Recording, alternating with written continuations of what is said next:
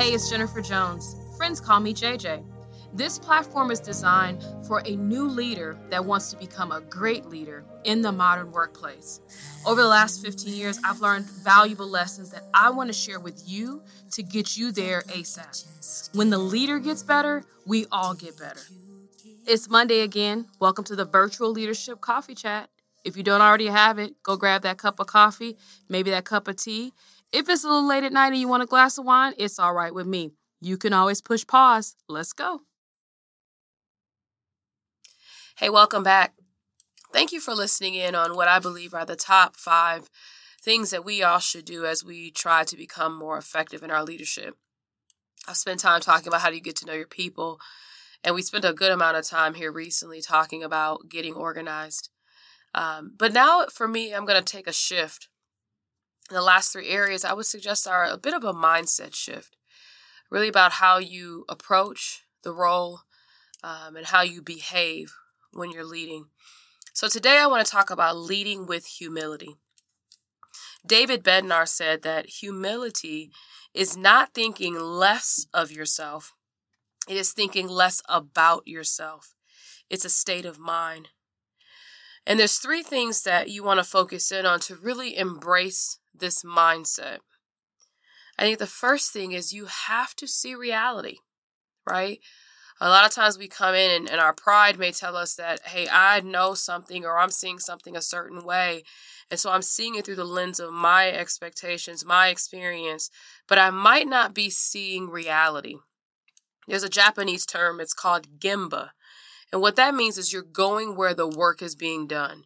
You're going to observe reality. You're not going to, to tell people what to do or to prove that you're right, but it's really an opportunity for you to observe through those two eyes what's actually happening.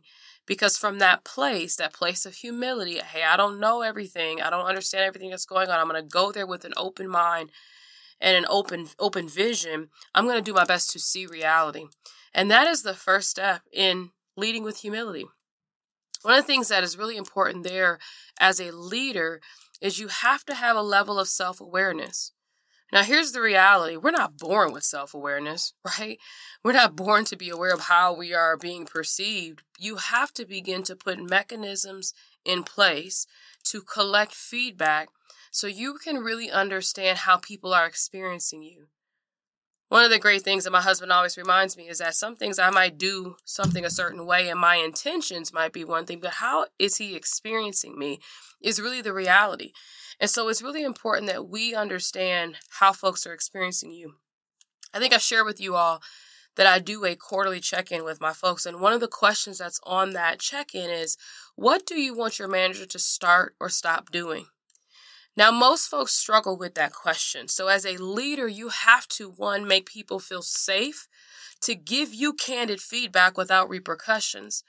But then when you get the feedback, like you have to do something with it. You can't ignore it. You can't prove them to be wrong. You really have to take that feedback and understand here's how I'm being perceived. What adjustments might I need to make? Recently, um, my leaders really was a, it was a great source of feedback for me that forced me to adjust my behavior. So I would sit in meetings with our executive team and we would decide to make a move or make an adjustment to strategy. And in my desire to provide instantaneous communication, I would drop a summary of that meeting or a summary of that pivot or action that needs to be taken in our group chat that I have with my leadership team. And while I saw it as, hey, I'm giving them great, you know, immediate communication so they're not left in the dark, the reality is that I was often dropping that information, which was heavy.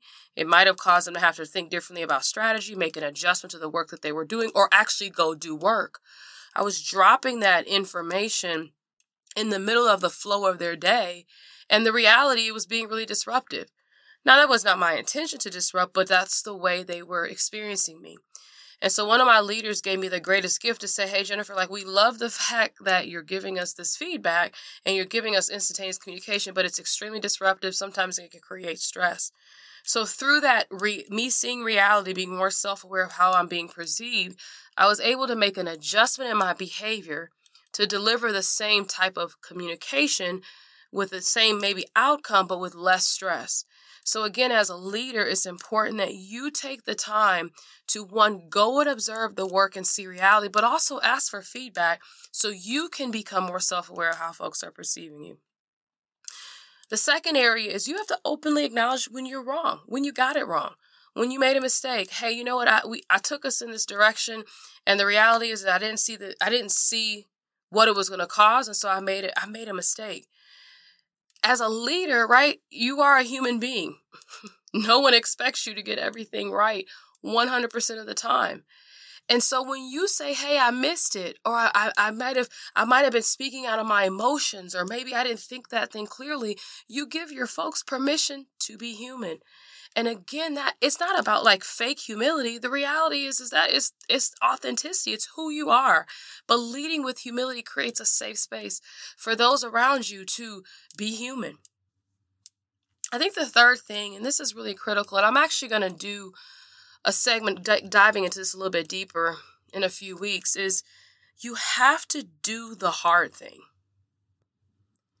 The reality is that as a leader, sometimes you are going to be faced with decisions um, or direction that's like not going to be easy, especially in a time that we live in right now where there's so much uncertainty and so many changes that are happening so rapidly, sometimes you're going to have to make tough decisions.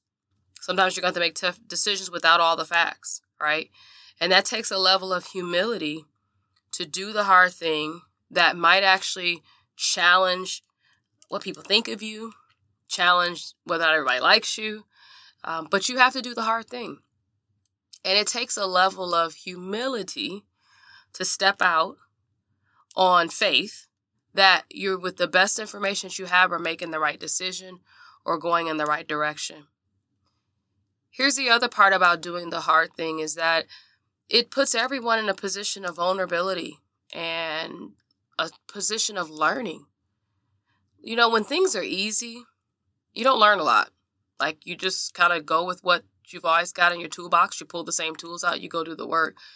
But it's when you encounter the hard thing, the difficult things, those difficult decisions, those difficult pivots, that's where learning takes place.